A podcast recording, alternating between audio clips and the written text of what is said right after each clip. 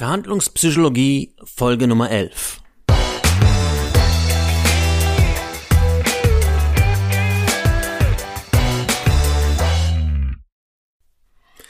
Hallo und herzlich willkommen zum Podcast Menschen beeinflussen und Menschen überzeugen. Heute geht es darum, wie man Preise kleiner wirken lässt. Und dazu habe ich ein ganz gutes Beispiel gleich am Anfang. Und zwar vom Mediamarkt. Vor kurzem, ist noch gar nicht lange her, habe ich ähm, auf unserem Küchentisch ein Prospekt vom Mediamarkt gesehen. Interessiert mich jetzt ehrlich gesagt ein bisschen weniger. Fernseher, Rechner, Laptop habe ich alles, deshalb gucke ich da eigentlich gar nicht mehr rein. Aber eine Sache hat dann doch meine Aufmerksamkeit bekommen, und zwar die Preise. Ich habe da so mit so einem halben Auge draufgelinst, als ich was gelesen, also ein Buch gelesen hatte und dann habe ich gesehen, Fernseher, Riesenplasmateil, 35,99. Laptop, 8,99. Hä? Und dann habe ich gedacht, was ist denn hier los? Hab mir dann das Prospekt geholt und mal richtig drauf geguckt und da standen wirklich ganz kleine Preise an richtig teuren Produkten dran. Und als ich dann mal auf das kleine gedruckte geschaut habe unter dem Preis, was da gestanden hat, stand dann da in 12 Monatsraten oder zu 36 Monatsraten. Das heißt, was der Mediamarkt hier gemacht hatte, war einfach die Monatsrate als Preis an das Produkt dran geschrieben. Super, super clever, muss ich das sagen. Chapeau. Haben sie gut gemacht, gute Marketingstrategie. Generell ist es immer sinnvoll, wenn man Preise kleiner wirken lässt. Aus genau zwei Gründen. Zum ersten, um Aufmerksamkeit zu erregen. Das hat bei mir funktioniert zum Beispiel mit diesem Mediamarkt-Prospekt. Und zum Zweiten werden natürlich dann die Preise attraktiver dargestellt, weil dann kostet auf einmal so ein großes äh, ähm, Produkt oder ein teures Produkt auf einmal ganz wenig Geld nur. Beispiele dazu. Ein Fitnessstudio hat zum Beispiel geworben mit 1,60 Euro pro Tag. Das sind aber umgerechnet 49 Euro im Monat. Jetzt kannst du dir selbst überlegen, Euro 60 im, am Tag, kommst du vielleicht sogar ins Überlegen, ist mir so ein Euro 60 am Tag das wert? Meine Fitness, meine Gesundheit? Machst du die gleiche Überlegung bei dem Preis 49 Euro im Monat?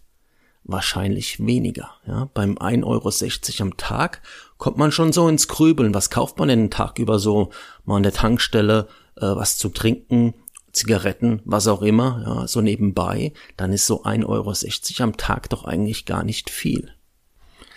Anderes Beispiel.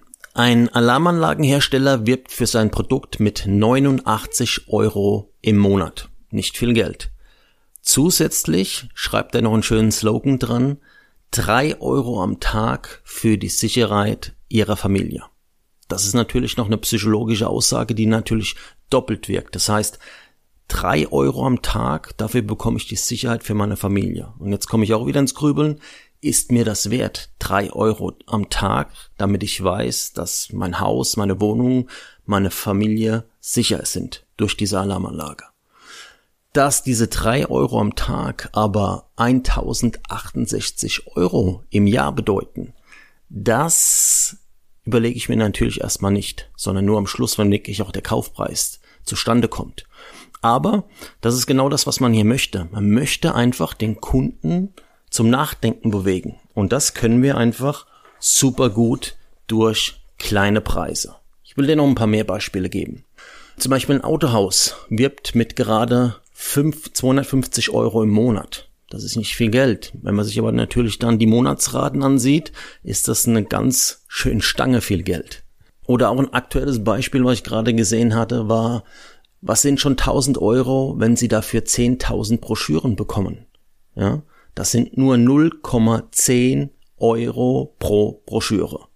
Das war ein Werbeslogan von einem Flyerhersteller, der einfach damit beworben, geworben hat, dass du ja nur 10 Cent pro Broschüre bezahlst.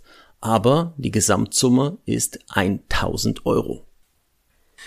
Wichtig ist nur, dass du dir dieses Prinzip zunutze machst. Und zwar das nächste Mal, wenn du eine Verhandlung hast oder wenn du jemand überzeugen möchtest und es spielt eine Summe eine Rolle, also irgendeine Zahl. Dann brech einfach diese Summe, diese große Zahl in eine kleinere Einheit herunter. Ja, sei es dann pro Monat, pro Tag oder pro Stunde. Das funktioniert zum Beispiel, wenn ich über eine Dienstleistung spreche und breche das runter in, einen, in meinen Stundenlohn. Ja, dann spreche ich auch pro Stunde. Ja, also wenn du das nächste Mal zögerst, diese eine große Summe zu nennen, sei es bei deinem Kunden oder bei deinen Mitarbeitern, bei den Kollegen, dann brech das Ganze einfach runter und lass die Zahl kleiner wirken. Ja, das war's schon wieder für heute. Wir hören uns schon bald wieder. Mach's gut. Ciao.